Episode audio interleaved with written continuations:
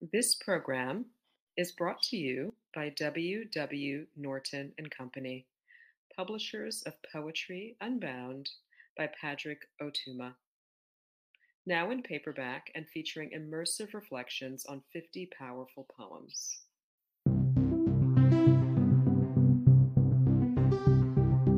Hi, I'm John Murillo, author of Kontemporary Amerikan Poetry and Up Jump the Boogie, and Poem a Day guest editor for the month of February.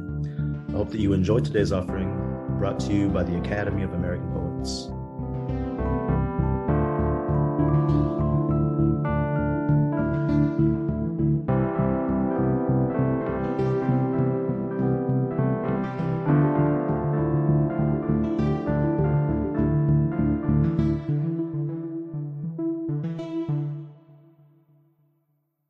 This is Cornelia Eady reading God Could Not Make Her a Poet.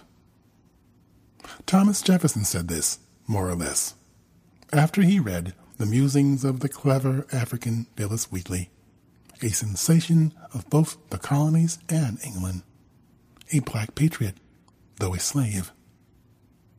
Whatever a black hand can build, he knew, could only be guided by a master's vision like this room of the mansion he probably wrote his opinion in.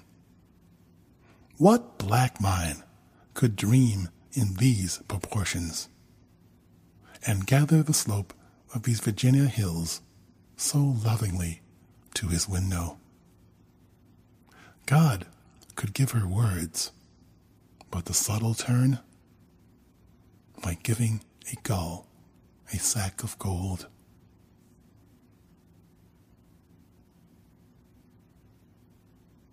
This is a poem in a cycle I am writing on Phillis Wheatley Peters, the first black poet to publish a full length book of poetry in America.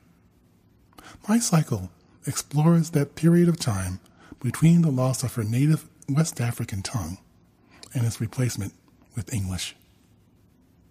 The title of my poem, God Could Not Make Her a Poet, is based on what Thomas Jefferson wrote after reading Wheatley Peters' book.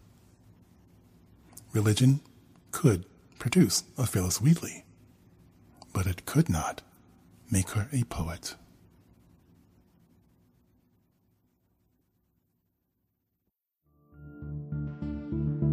Poem a Day is the original daily poetry series featuring new poems by today's poets. Produced by the Academy of American Poets, this free digital series is made possible by you, our readers and listeners. Learn more about Poem a Day and, if you can, please consider supporting this work by visiting poets.org/give.